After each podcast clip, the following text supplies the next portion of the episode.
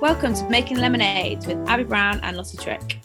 Positive News podcast, proving that when life gives you lemons, there's always an opportunity to make lemonade. But how are you?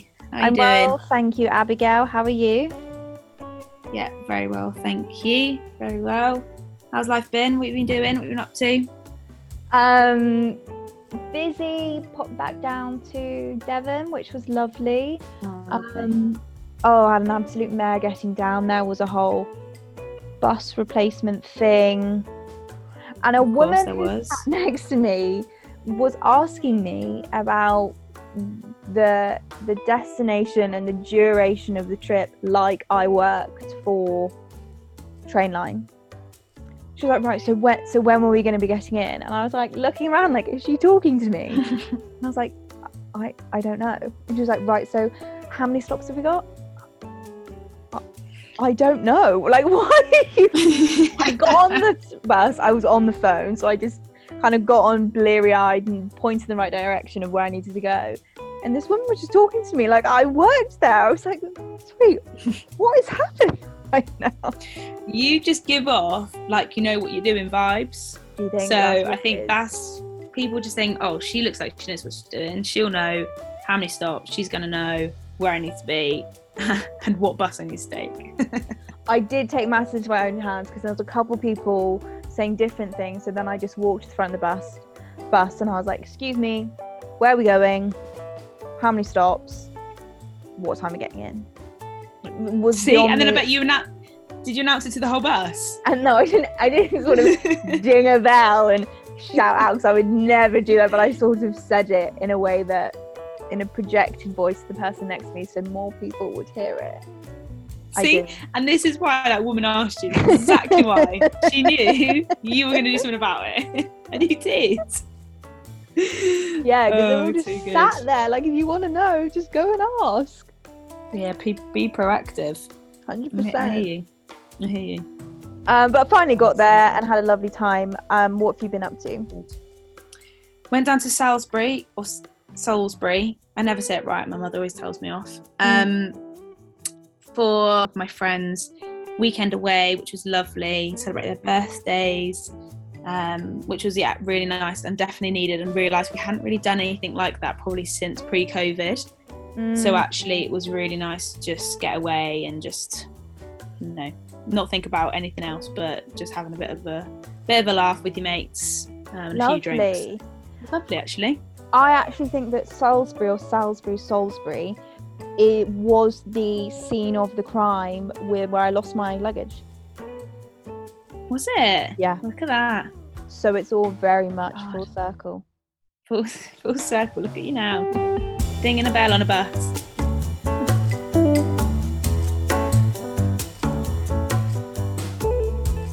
So my first story is about Christina Pasfago, who launched a fake online shop on Facebook during lockdown to offer a lifeline to victims trapped at their homes. Her idea won European Union prize that came with £8,700. Firstly, I heard about the increase in domestic violence cases during the pandemic. Then I heard about a French initiative where people go to the pharmacy and ask for a special mask that lets the pharmacist know that they are a victim of domestic violence, Christina explained. I thought it was a brilliant idea, so I came up with the idea of selling cosmetics. The online shop is called Camomiles and Pansies. When a victim writes asking to buy a cream, a psychologist responds instead of a salesperson and asks how long the skin problems have been going on for, or how the affected skin reacts to alcohol. If someone places an order and leaves an address, it is actually code asking for authorities to visit their home. I thought it would only be for my friends and friends of friends.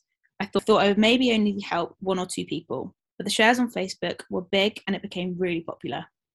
With so much interest, Christina contacted the Women's Rights Centre, a Polish NGO, asking for assistance. In response, it provided psychologists and lawyers to work with the website, which the president said was very impressed with Christina's work. More than 350 people have contacted the website, most victims under 40, and about 10% are male. Christina found out she had won the EU's Civil Solidarity Prize. She was pleased that a spotlight has been shone on the problem of abuse. It makes the public face this problem and make people think more about this. So yeah. I think a fabulous initiative. Yeah, I mean, it's what an innovative way to try to get help to people who can't just reach out. That's really impressive, really, really impressive.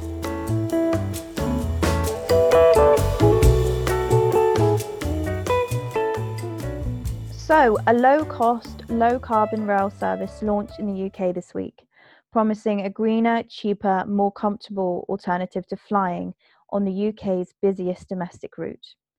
The inaugural Lumo service pulled out of King's Cross Station in London at 10:45 on Thursday morning, arriving in Edinburgh 4.5 hours later. Tickets on the all-electric trains cost from £14.90. With free Wi-Fi included, Lumo said that its service is a blueprint for low-carbon, affordable, long-distance travel in the UK. So there we have it, people. A greener service from London to Edinburgh. Did one of us buy our tickets to Edinburgh the week before this was launched? Absolutely. Did I pay four times the price? Absolutely I did, but that's not the point. How happy are you about this situation? No, I am thrilled. This is fantastic. This is so, so good.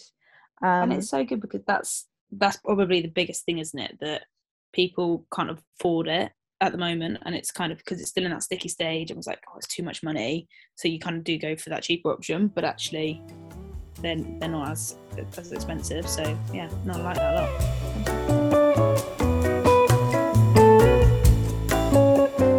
And it also ties very nicely into my story, I have to say, because I recently have been very fascinated by Norway. It's very random. Ooh. I know. Yeah, I've been following it on Instagram. The country. Have you been following the country? Yeah, sorry, the country. No. Yeah. Yeah, the country has its own Instagram account. No.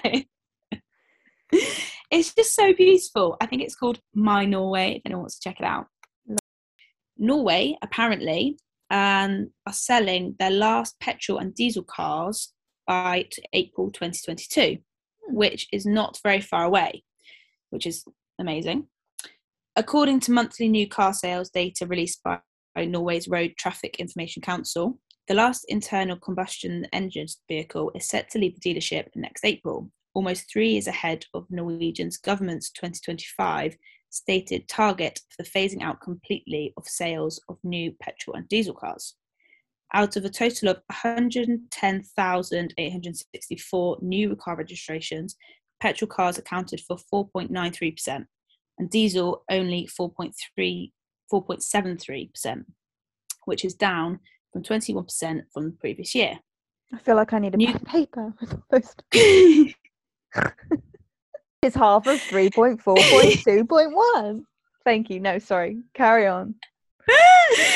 It does. It's very like this number and then that number. Like, just round it up. Round it up. You know what I mean? Round it down, round it up. Whatever happened to that? So, if the trend continues from the last 4 years, sales will be over during the first half of 2022. It is far earlier than even the most optimistic electric car enthusiasts thought possible. So, not only have I invested in my stocks and shares into electric cars, yes, I have. That's whoa! But I think I want a hybrid car. I think I'd like an electric car, you know. I think that's going to be my next one. I fully support that. They're just very expensive, so I need to, you know, assess that situation. What's the second-hand situation like? Yeah, that's a good shout. I haven't looked. I'll have a look for you. You know my second-hand furniture skills. Maybe it will extend to cars.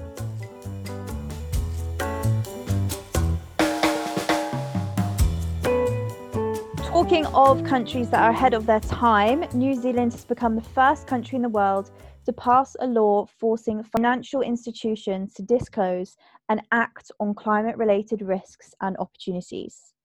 Climate Change Minister James Shaw said, "We have an opportunity to pave the way for other countries to make climate-related disclosures mandatory. New Zealand is a world leader in this area and for the first country in the world to introduce mandatory climate-related reporting for the financial sector." The new rules will apply to large insurers, banks, publicly listed companies, listed issuers and investment managers. At present, most of the large New Zealand entities provide little information on what the climate crisis and global heating might mean for their future operations. By forcing them to disclose that, the law hopes to ensure the effects of the climate crisis are constantly considered in business, investment, lending, and insurance underwriting decisions. Shaw continues, climate-related disclosures will bring climate risks and resilience into the heart of financial and business decision-making. It will encourage entities to become more sustainable by factoring the short, medium, and long-term effects of climate change into their business decisions. Huge news. Fantastic step forward. I would have thought you had to do that anyway. Oh. I would have thought like that would have been a law. Like, I don't know why, I just assumed it would, but... maybe that's stupid of me to assume. No, I don't think it's stupid of you at all, but it's staggering the amount that companies are getting away with making very short-term decisions with very, very long-term impacts that will damage the planet for a very, very long time. So hopefully we'll see more of this. Hopefully it really we're seeing a lot of countries announcing these kind of policies ahead of COP next week. So hopefully more positive news to come.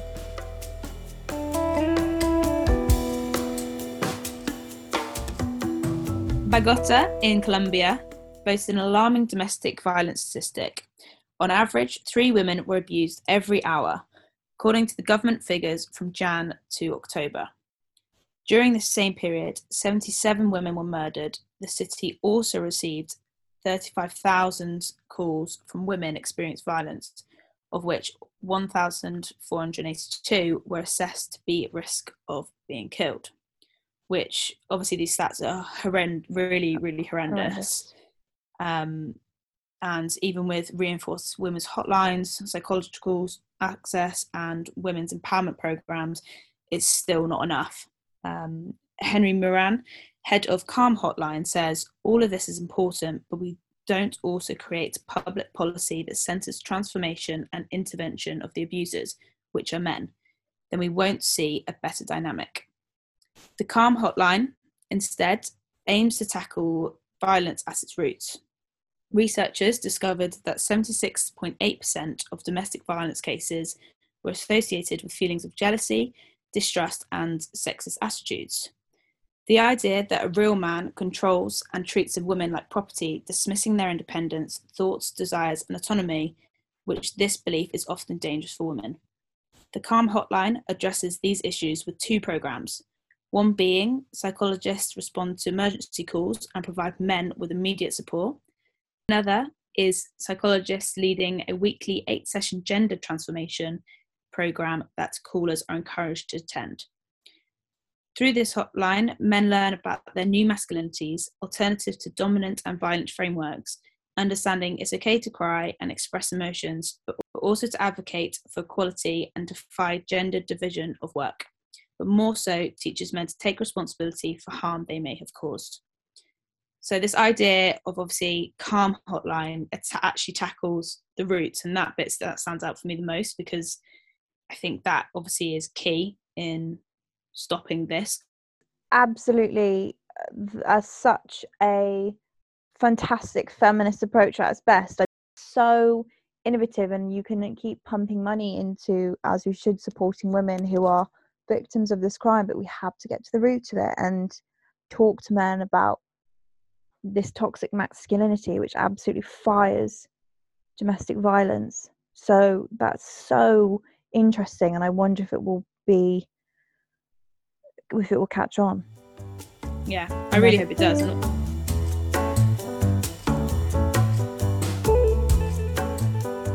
Changes to England's blood donation rules are being brought in to tackle discrimination and encourage more donors with rare blood groups to come forward.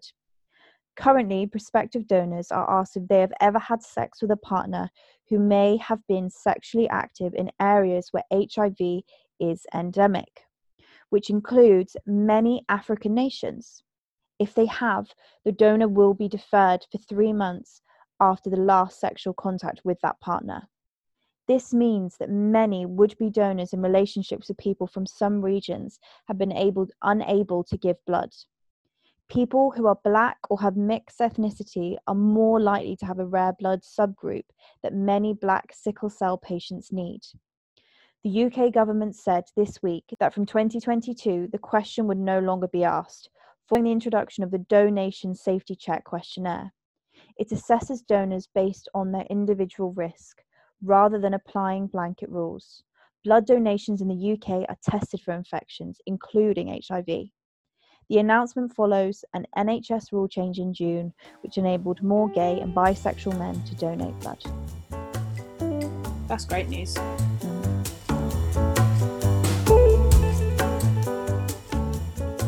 Most people are probably aware about the wild tiger population and how it has been declining for decades. However, some areas have recently seen a rise in the big cats. New figures by wildlife charity WWF suggest a resurgence in their numbers. Experts are even describing it as a remarkable comeback.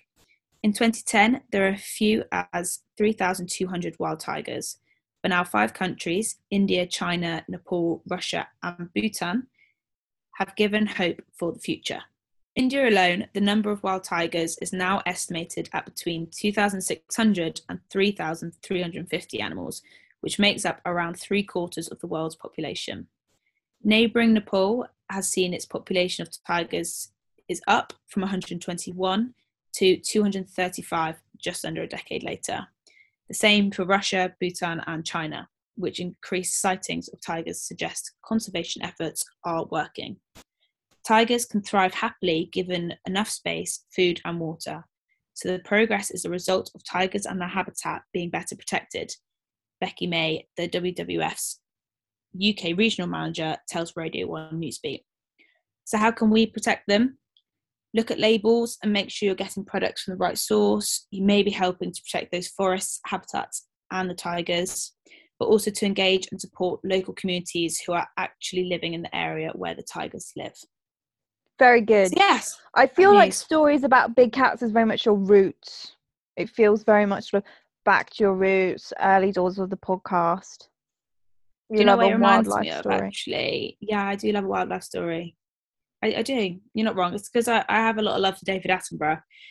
But it also reminds me of when I mentioned about that cat in the snow up in Scotland. That one. The wild cat. Yeah. A good story, actually. That was a good story. When they thought it was just like a normal cat, but actually it's a wild cat. Really, yeah, that awesome. Really had sort of twists and turns. I feel like our story quality is really depleted since then.